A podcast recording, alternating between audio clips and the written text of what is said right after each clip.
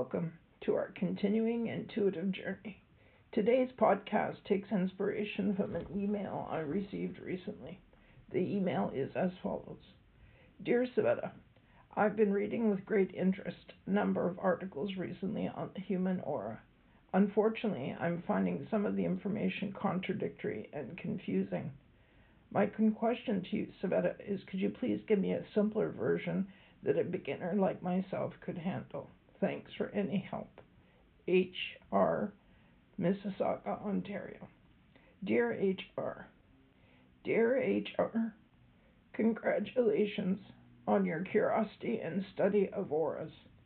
Here goes with what I hope lifts some of the fog. To start, all living and non-living beings and objects give off energy. According to various references I've come across, these energies emanate an energy pulse at changing and alternative frequencies and strengths. In my professional experience, many factors can and will affect the integrity of these energy emanations. In certain books, the aura is described as being an ongoing projection of a person's mental, emotional, spiritual, and physical being. These energies, as mentioned, change for various reasons, but also overlap. I have some ability to see auras as a psychic around people, things, and have seen the aura of an upbeat, healthy person appear very clear and vivid to me, extending from two to two and a half feet from their bodies. I have alternately seen the aura of a very severely ill person or someone who's recently experienced a grievous loss in their lives as having a thin, darkened aura radiating mere inches from their bodies.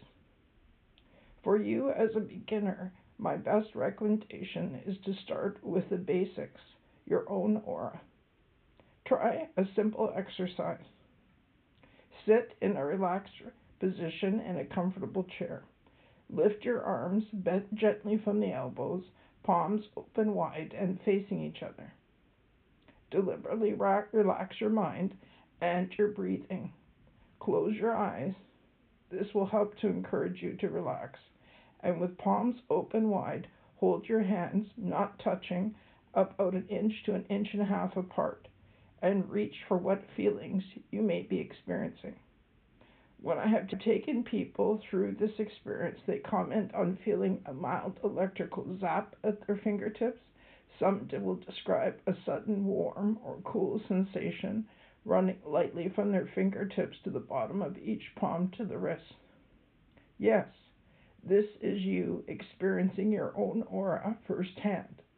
Again, without touching hands, see what another person's energy feels like when encountered by the skin and the energy of your hands. Is it tingly, cool?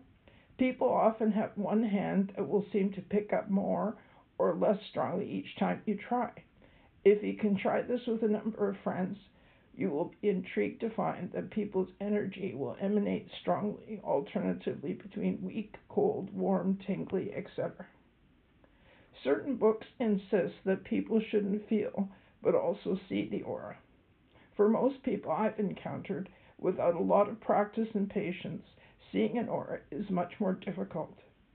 That was my motivation for suggesting you start with a fun and accurate way to safely experience the feel of an aura, starting with your own.